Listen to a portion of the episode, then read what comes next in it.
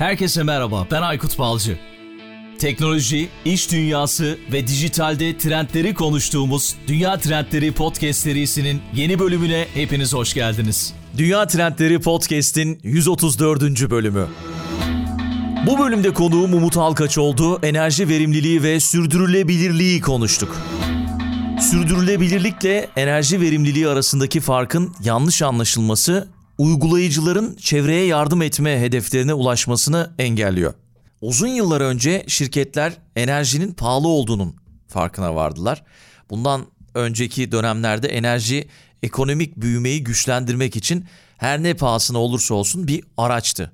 Mesela bir örnek verelim. Bir teslimat kamyonunu daha hızlı sürmek ve zamandan tasarruf etmek için daha fazla yakıt kullanmak ortaya çıkan yakıt maliyeti ne olursa olsun buna değdi onların açısından. Sürdürülebilirlik hareketi şirketlere aslında biraz da nasıl tasarruf edebileceklerini gösterdi. Enerji verimliliği dünya genelindeki ülkelerin enerji ve iklim konularındaki hedeflerine ulaşması açısından gerçekten kritik bir konumda. Bu bağlamda biz bu bölümde biraz bunları konuşmaya çalıştık. Bunlardan bahsettik. Bu konuda henüz yeterince bir farkındalık olmadığını düşünüyoruz. Umarız yararlı olmuştur ve önümüzdeki dönemler içerisinde yine bu konuyla ilgili bölümler yaparız diye düşünüyorum. Çünkü biraz daha konuşmakta yarar var. Dünya trendleri içerisinde sürdürülebilirlik, enerji verimliliği konuları çok fazla anlaşılmamış gibi gözüküyor. Fikirleriniz olursa da yine her zaman olduğu gibi çekinmeden paylaşabilir, yazabilirsiniz. LinkedIn üzerinden, sosyal medya üzerinden. Bölümü de lütfen sosyal medyadan paylaşmayı unutmayın. Yine her zaman olduğu gibi daha fazla kişiye ulaşalım. Bu aileyi büyütelim. Her bölümde, yeni bölümde yeni bir şeyler öğrenmeye devam edelim diyorum. Çok çok teşekkürler şimdiden. O zaman hazırız. Yeni bölüme, 134. bölüme başlıyoruz. Umut merhaba, selamlar, hoş geldin Dünya Trendlerine. Merhaba Aykut, hoş bulduk. Yine güzel bölümlerden biri olacak çünkü sen Dünya Trendlerini çok yakından takip ediyorsun aynı zamanda. Bir kez daha hoş geldin. Hoş buldum. Çok teşekkür ederim. Dünya trendlerini takip ediyorum ve çok güzel konuklarım var. Yani hem trendleri yakalamak anlamında hem de konuları detaylandırmak anlamında e, ben de umarım bugün bir enerji sektörüyle ilgili bir katkıda bulunmak istiyorum. Evet bu bölümde enerji verimliliği ve sürdürülebilirlik üzerine konuşalım istedik. Senin de uzmanlık alanın son dönem içerisinde bu konuda önemli çalışmalar yapıyorsun ve tabii ki enerji konusuna da birden fazla kez değindik bölümlerde çok da önemli olduğunu düşünüyorum. Önemsememiz gerektiğini düşünüyorum. Aynı zamanda da sürdürülebilirlik konusu da son birkaç yıldır çok ön plana çıkmış durumda. Bu konuda bize neler anlatacaksın açıkçası merak ediyorum.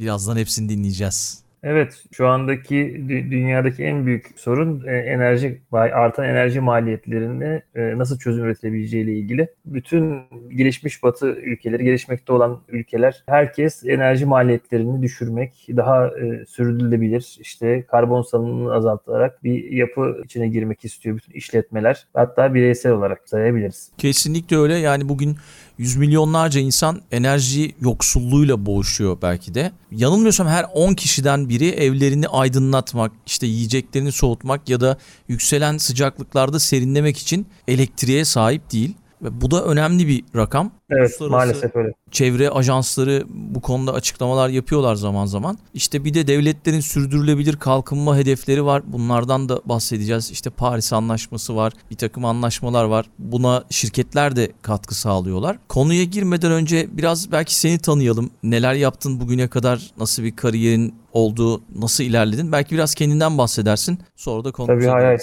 Şöyle makine mühendisiyim. Yaklaşık 22 yıldır aktif olarak çalışmaktayım. Çok farklı sektör sektörlerde yani neredeyse şu anda e, çalıştığım firmada da hep dediğimiz gibi bütün sektörleri yatay kesen bir kariyer yolculuğum oldu aşağı yukarı. İçinde enerji sektörüyle başlayan yolculuk, otomotiv e, sektörü, gıda sektörü, bu gıda derken yem e, fabrikalarının üretim aşamalarını içeren bir imalat firmasında çalıştım. E, yurt dışı kariyerim oldu 2 yıl. Orada yine makine parçası üreten bir firmada yurt dışı satış müdürü olarak çalıştım Avrupa'da. Daha sonra tabii e, süreç içinde yine enerji sektörü, otomotiv sektörü ve en son yine enerji sektöründe çalışmalarımı satış müdürü olarak yürütmekteyim. Harika gerçekten ve yakından da takip ediyoruz senin çalışmalarını.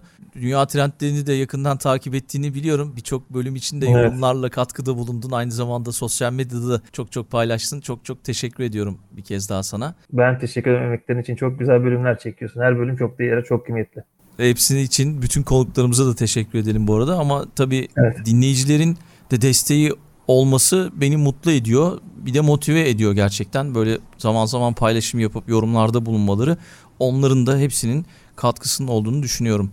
Evet. Şimdi bu enerji verimliliği konusu son dönem içerisinde çok fazla ön planda. Bunun da tabii birçok sebebi var. Birazdan bahsedeceğiz. İşte net sıfır taahhütleri bulunuyor. Büyüyor daha doğrusu. İşte Paris Anlaşması'nın hedeflerinin çok fazla gerisinde ülkeler. Aynı zamanda işte nüfus artışı, artan zenginlik, ısınan bir gezegen böyle bir etki var. 2050 yılına kadar da küresel stoğa milyarlarca yeni cihaz eklenecek. Böyle bir takım tehlikeler de var belki. Şimdi sen tabii şirketler tarafında daha çok çalışıyorsun. Enerji verimliliği Hı. dünya genelindeki ülkelerin enerji ve iklim konularındaki hedeflerine ulaşması, ulaşması açısından kritik bir konumda. Enerji verimliliği ile ilgili küresel gelişmeler neler? Belki biraz bunlardan bahsederek başlayabiliriz. Evet tabii ki. Zaten sen de biraz önce bahsettin. Net sıfır yani net zero denen bir süreç şu anda var. Yani Türkiye'nin coğrafi olarak yakın olduğu Avrupa Birliği'nin özellikle sınırlarında sınırda karbon e, uygulaması e, söz konusu şu anda 1 Ocak 2023'ten itibaren geçerli olacak. Bu şu anda 6 sektör var. Demir, çelik ve çimento gibi çok yoğun enerji tüketen sektörler var.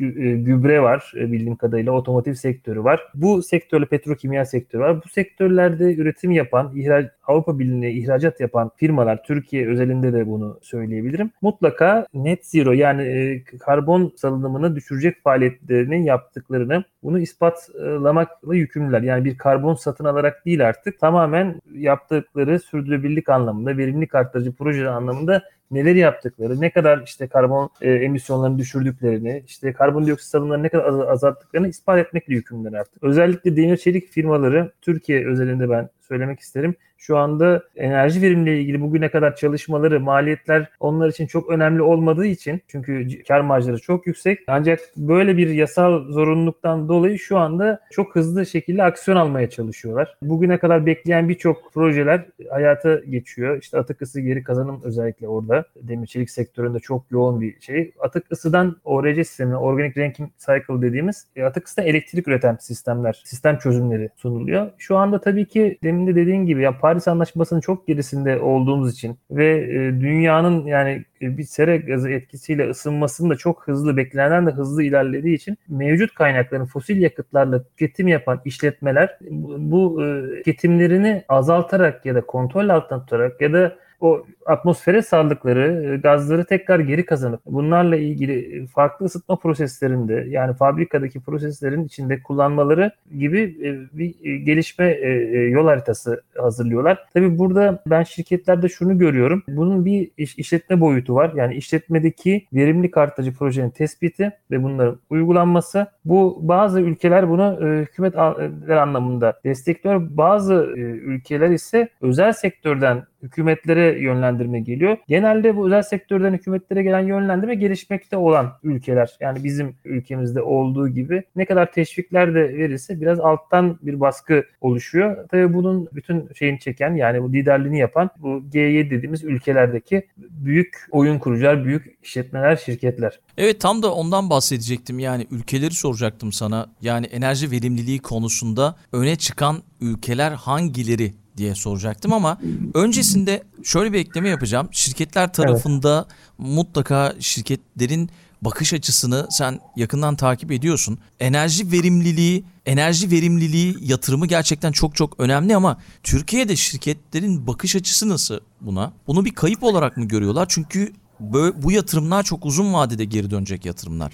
Aslında evet burada şöyle güzel bir noktaya belirttin. Şimdi artan enerji maliyetleri özellikle Türkiye özelinde daha da fazla hissedilen ama global anlamda artan hem fosil yakıt anlamında doğal gaz özellikle gündemde ve elektrik maliyeti artmasından dolayı o geri ödeme süreleri yani yatırımların geri ödeme süreleri düşmüş durumda ve her geçen gün daha da düşüyor. Türkiye'de o yüzden ortalama bu işte return of investment dediğimiz yani geri ödeme süreleri ortalama işte 3-4 yıllardayken fabrika içindeki iyileştirme anlamında şu anda 1,5-2 yıllara gerilemiş durumda ki bu oldukça feasible. Firmalar dolayısıyla burada tercihte bu artık bulunuyorlar. Tabii bu ülkenin de tabii bilinçlenmesi yani bireysel farkındalık da tabii burada çok önemli Türkiye için konuşursak. Ancak örnek sordun Almanya bunun için çok güzel bir örnek. Şimdi şu anda çalıştığım şirket aslında bir ESCO. ESCO nedir? Enerji servis şirketi, enerji servis company. Bizim gibi şirketler e, uçtan uca fabrikalarda, işletmelerde, ticari binalarda enerji verimliliği ilgili anahtar teslim proje çözümleri üretiyorlar. Yaptıkları etütlerden çıkan projeleri hayata geçiriyorlar. Tabii ki örneğin Almanya'da bizim gibi şirketlerin sayısı oldukça fazla. Türkiye'nin ilk ve tek global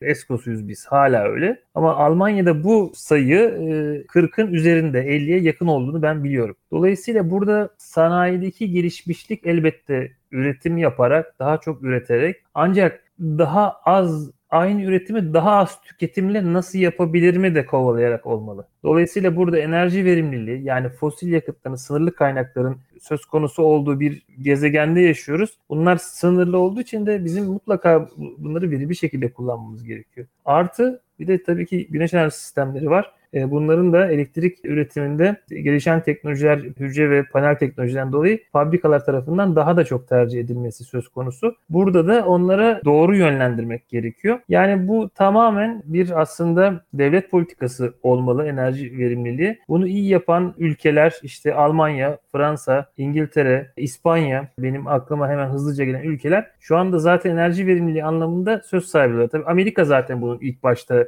çıkan üretim anlamında enerji verimliliği çalışmalarında başı çeken dünyadaki her konuda olduğu gibi Amerika Birleşik Devletleri. Dolayısıyla bizim de bu konuda önümüzdeki yani yakınımızdaki örneklerden yola çıkarak Türkiye olarak söylüyorum. Enerji verimliliği anlamında daha kalıcı, daha hızlı aksiyonlara daha kalıcı e, sonuçlar elde etmemiz gerektiğini düşünüyorum. Güneş enerjisi konusu gerçekten çok da önemsememiz gereken bir konu. Az önce söylediğin için söylüyorum. Güneş enerjisi endüstrisi rekor bir hızla büyüyor. Hem Amerika'da ki senin de dediğin gibi Amerika başı çekiyor, Avrupa ülkeleri öyle. Bizde durum nasıl takip edebiliyor musun? Zaman zaman podcast evet. içerisinde de konuştuk. Şöyle tabii güneş enerjisi özellikle çatı üstü Türkiye'deki fabrikaların ve ticari binaların özellikle fabrikaların son dönemde verimlilik arttırıcı projeler anlamında bizden taleplerin yanı sıra bir de çatı GES uygulamayla ilgili bizden talepte bulunuyorlar. Bunda inanılmaz bir patlama. Biz bir GES firması değiliz yani şu anda çalıştığım şirket için söylüyorum. Ancak bazı finansman modelleriyle bunu gerçekleştirebiliyoruz. Şimdi Türkiye'deki yani yap işlet devret dediğimiz PPA denen bir finansman modeli var. Power Purchase Agreement diye. Burada şöyle bir şey var. Türkiye'de bu talebi karşılayacak yetkinlikte firma sayısı ne yazık ki mevcut değil. Öngörümüz şu şekilde. Geçen bununla ilgili zaten e, şirket içinde bir toplantı yaptık. İki yıl içinde büyük ihtimalle Türkiye'de birçok fabrika çatısı üstünde uçan, uçmuş, hasar görmüş paneller göreceğiz güneş enerjisi anlamında. Bunun sebebi yeterince e, know-how'ı olmayan firmaların biz GES firmasıyız deyip e, ortaya çıkıp işte düşük e, maliyetle bu işleri yapmaya kalkıp ondan sonra e, maalesef sürdürülebilirlik anlamında ülkenin nakit akışına zarar vereceklerini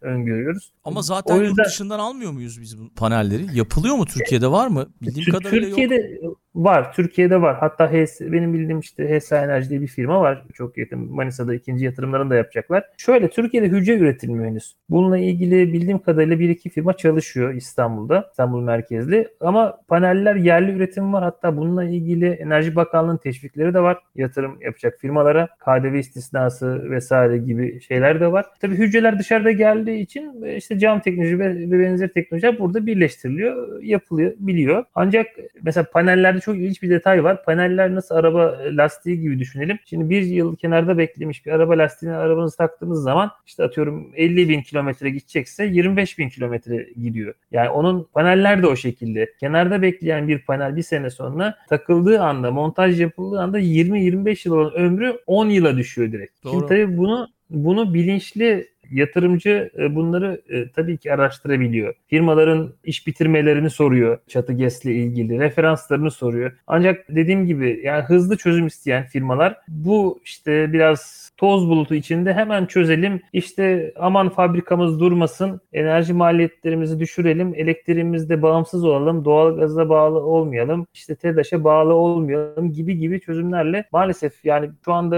öngörümüz bu kadar çok talebe yeterince sağlıklı arz maalesef yok Türkiye'de. Tabii keşke daha, daha e, olumlu konuşabilsem ama gördüğümüz bu şu anda.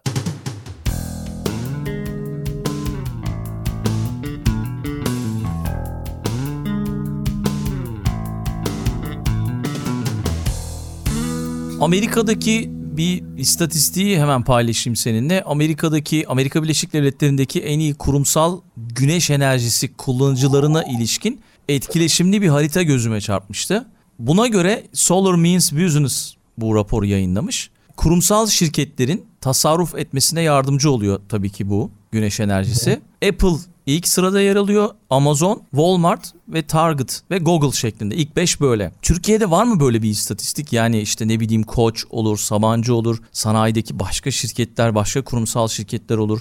Şu şirket en iyi şekilde kullanıp buradan büyük tasarruflar elde ediyor dediğimiz şirket var mı kurumsal olarak yoksa daha yeni yeni mi Amerika'ya göre gelişiyor bizde? Yeni yeni gelişiyor. Bu saydığın kurumsal şirketler bile bu yapılanmaların sürdürülebilirlikle ilgili ve işte enerji verimliliğiyle ilgili çalışmaları da 2021'de atağa kalktılar. Yani pandemi sonra post pandemi dediğimiz süreçte hızlı bir şekilde atağa kalktılar. Daha yeni yeni yapılanıyor ama çok hızlı ilerliyorlar. Yani neredeyse her gün ben sen de takip ediyorsun. İşte webinarlar, seminerler, işte GES'le ilgili, verimlilikle, sürdürülebilirlikle ilgili birçok platformda bunu firmaların üst yönetici tartışıyorlar nasıl yapacağız, nasıl edeceğiz diye. Yani çok yakın bir müşterimizden enerji sektöründe biliyorum. Kendi işlerinde bunu önce insan odaklı yani sürdürülebilirliği çalışanlara benimsetmeye çalışıyorlar. Bazı firmalar da böyle bir yöntem seçiyor. Hem fabrika içinde ya da işletme içindeki iyileştirmeleri yapalım hem çalışanlarımıza da bunu bir yandan içselleştirelim diye beraber gidiyor. Yani şu anda en iyi bu firma yapıyor diyemeyiz. E, hepsi hızlı bir şekilde hareket etmeye çalışıyor. Hani biraz bu bizim hani bir tabirimiz vardır ya kervanı yolda düzüyoruz biz. Yasalar çıkıyor, yakalamaya çalışıyoruz. Neler yapıyoruz diye.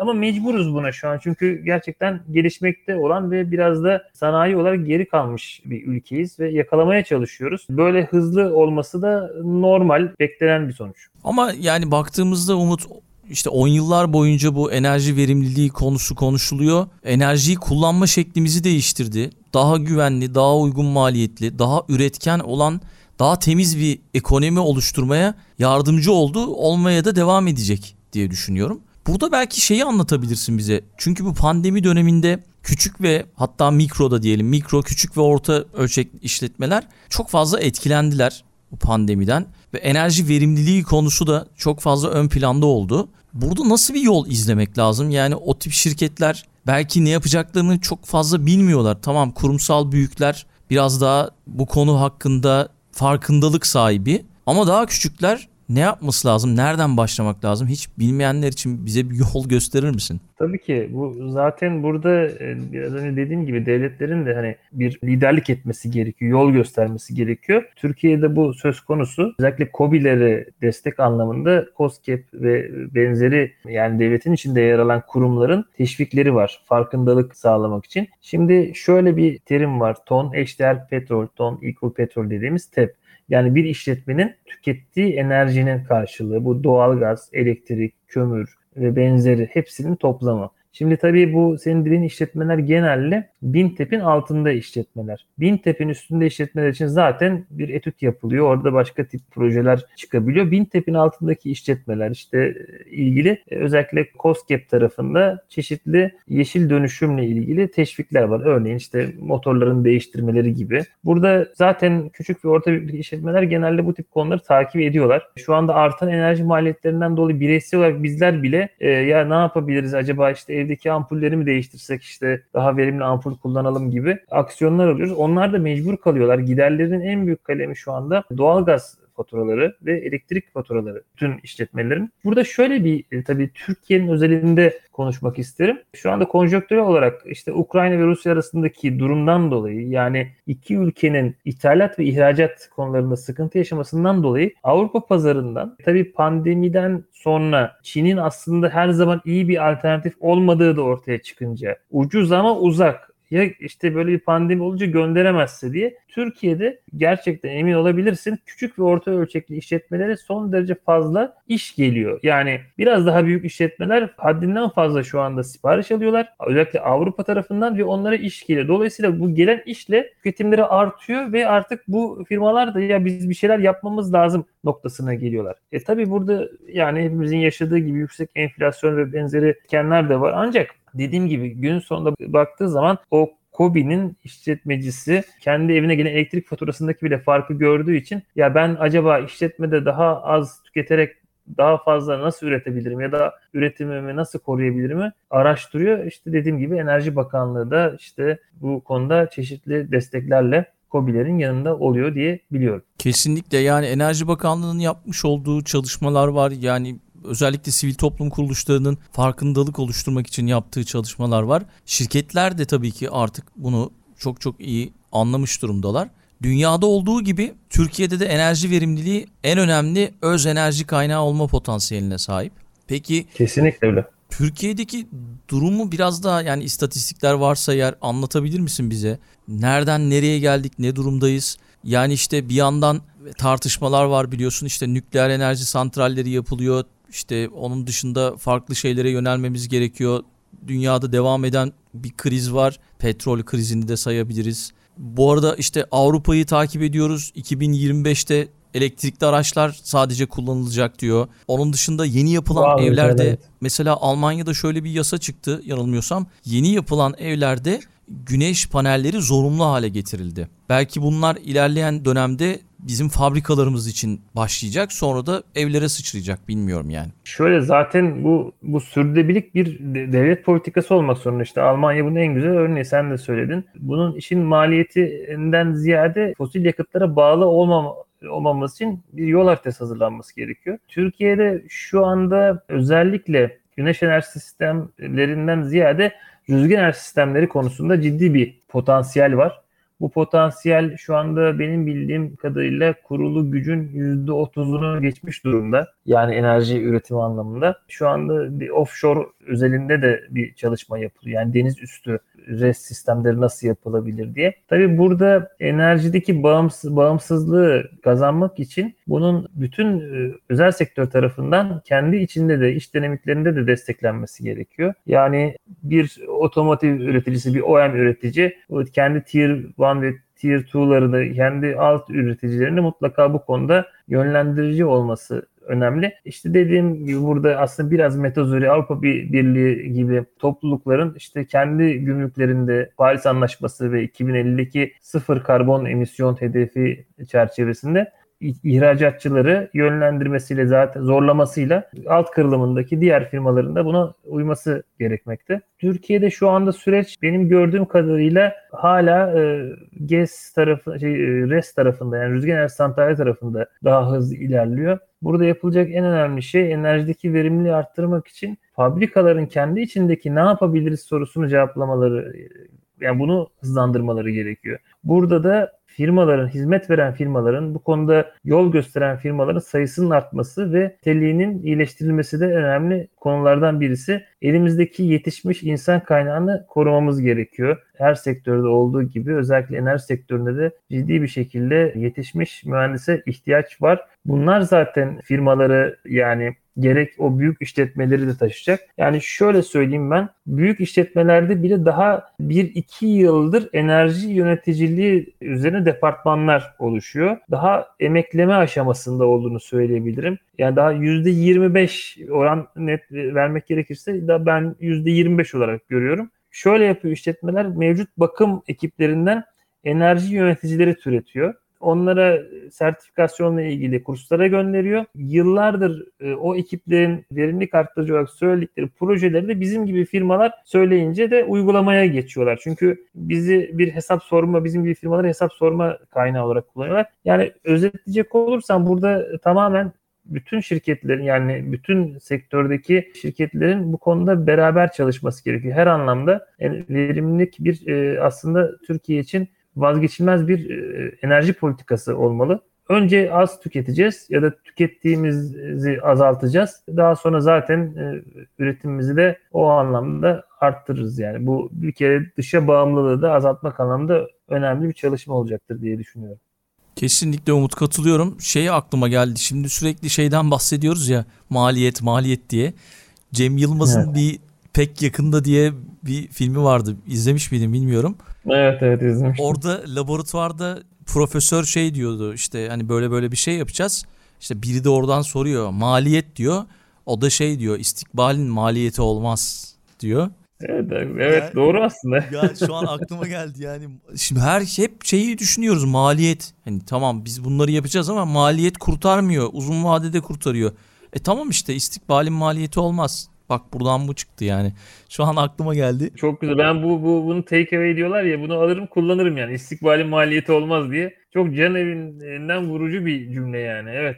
Evet yani Doğru. şu an yani o aklıma geldi düşünürken yani biz, biz hemen şeyi düşünüyoruz. ya ne kadar buradan tabii şirketler onu düşünüyor.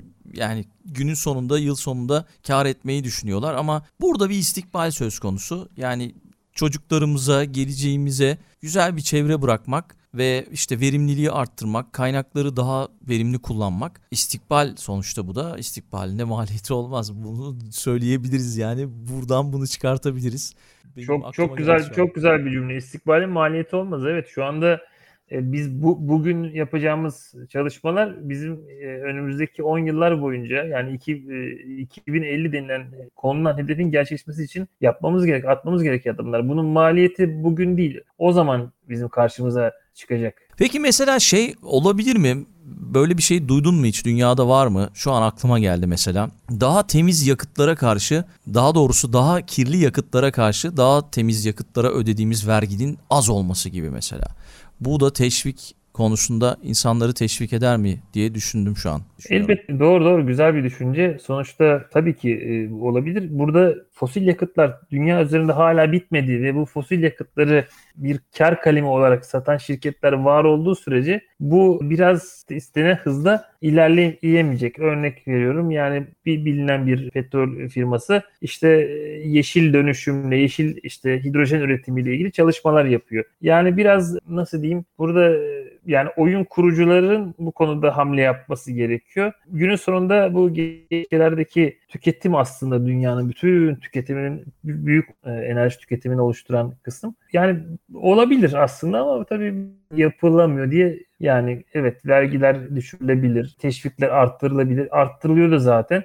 Yalnız daha hızlı ve daha radikal de yapılıyor bunlar. Peki yavaş yavaş sona geldik. Bize neler önerirsin? Son sözlerini almak isterim Umut. Ondan sonra da bir kitap önerisi alacağız senden. Veda eder kapatırız sonra da. Kendi tüketimimizle ilgili gerçekten farkındalığımızı arttırırsak bunu daha sonra çalıştığımız kurumlar, bu kurumları oluşturan sanayimiz de içselleştirecektir. Burada bütün benim gördüğüm bu sürecin enerji verimliliği konusunun sağlıklı işlemesi bireysel farkındalık ve bireysel bilinçlenmeden geçiyor. Okumalıyız, araştırmalıyız. Etrafımızdaki insanlara bu konuda okuduğumuz, araştırdığımız ve doğruladığımız verimlilik ilgili, enerji verimle ilgili, sürdürülebilirlikle ilgili bilgilerimizi paylaşmalıyız. Burada e, özellikle takip edebilenlere önerim Avrupa Birliği'ndeki bu sürdürülebilirlik anlamındaki çeşitli forumlar var. Bu forumlardaki gelişmeleri, güncel gelişmeleri takip etmeleri. Yine yeşil ekonomiyle ilgili Türkiye'de bazı web siteleri var. Mutlaka e, dinleyicilerin bunları araştırıp bulacaklardır. Orada da güzel çözüm önerileri var. Onları takip etsinler. Bunu ne kadar konuşursak ne kadar gündemden düşürmezsek enerji verimliliğini e, bizim için de daha sürdürülebilir bir e, gezegende yaşama şansımızı arttıracağız. Önemli olan bugün değil gelecekteki e, nesillerin bu dünyada bir şekilde bugün yaşadığımız gibi konforlu yaşamasını sağlamak. Bu da bireysel farkındalık, bilinç hareketlenmeden geçiyor. Şöyle kitap önerisi ben son zamanlarda Nietzsche'nin de hocası olan e, Schopenhauer'ı biraz merak sardım. Onun yıllar sonra tabii ki tanıştığım Aforizmalar kitabını önerebilirim. Aforizmalar kitabı gerçekten çok güzel bir kitap. Yani kişinin mutluluk ya da mutsuzluk peşinde değil de bir mücadele içinde hayata bakarsa oradan zaten gerekli mutlu ulaşabileceğini özetle anlatmakta Schopenhauer. Yani bu felsefe üzerine bütün bakış açısını kurmuş. Gerçekçi hatta bazı kısımlarını okurken kitabın Allah Allah bu adam bunu bu sene mi yazdı diye düşünmeden de kendimi alamadım. Özellikle benim tavsiyem çevirisinin şimdi isim vermeyeyim ama öz Türkçe olan çevirileri Schopenhauer ile ilgili kitap merakları varsa öz Türkçe yani e, yoğun Almancadan böyle eski Türkçe ile çevrilen çeviriler değil de öz Türkçe çevirileri e, bulmalarını öneririm. Farkındalığımızı arttırmamız için bir kere çok okumamız lazım. Anlamlı okumalar yapmamız lazımve kendimizi de doğru ifade etmemiz lazım diye düşünüyorum. Harikasın. Umut çok çok teşekkür ediyorum bir kez daha katıldığın için. Umarım faydalı olmuştur biz dinleyenler için. Çok sağ ol. Tekrar ederim. buluşmak üzere. Teşekkür ederim. Görüşmek üzere. Kapatmadan önce Patreon destekçilerimize de teşekkür edelim. Recep Topçu, Serdar Sungur, Onur Atakan, Nilay Atalay, Kübra Karaman, Necdet Dikmen, Birol İnci ve Ahmet Uçar'a sonsuz teşekkürler. Eğer siz de Patreon üzerinden destek olmak isterseniz podcast'in açıklama kısmında Patreon linkini bulabilirsiniz. Dünya Trendleri Podcast serisinin bu bölümünün sonuna geldik. www.dünyatrendleri.com Twitter'da @dünya_trendleri, Instagram'da dünya.trendleri adreslerinden Dünya Trendleri Podcast'i takip edebilirsiniz. Unutmayın önerileriniz ve merak ettikleriniz içinse info gmail.com adresinden mail atabilirsiniz. Bu bölümü dinlediğiniz için çok teşekkürler. Yeni bölümde tekrar buluşmak üzere.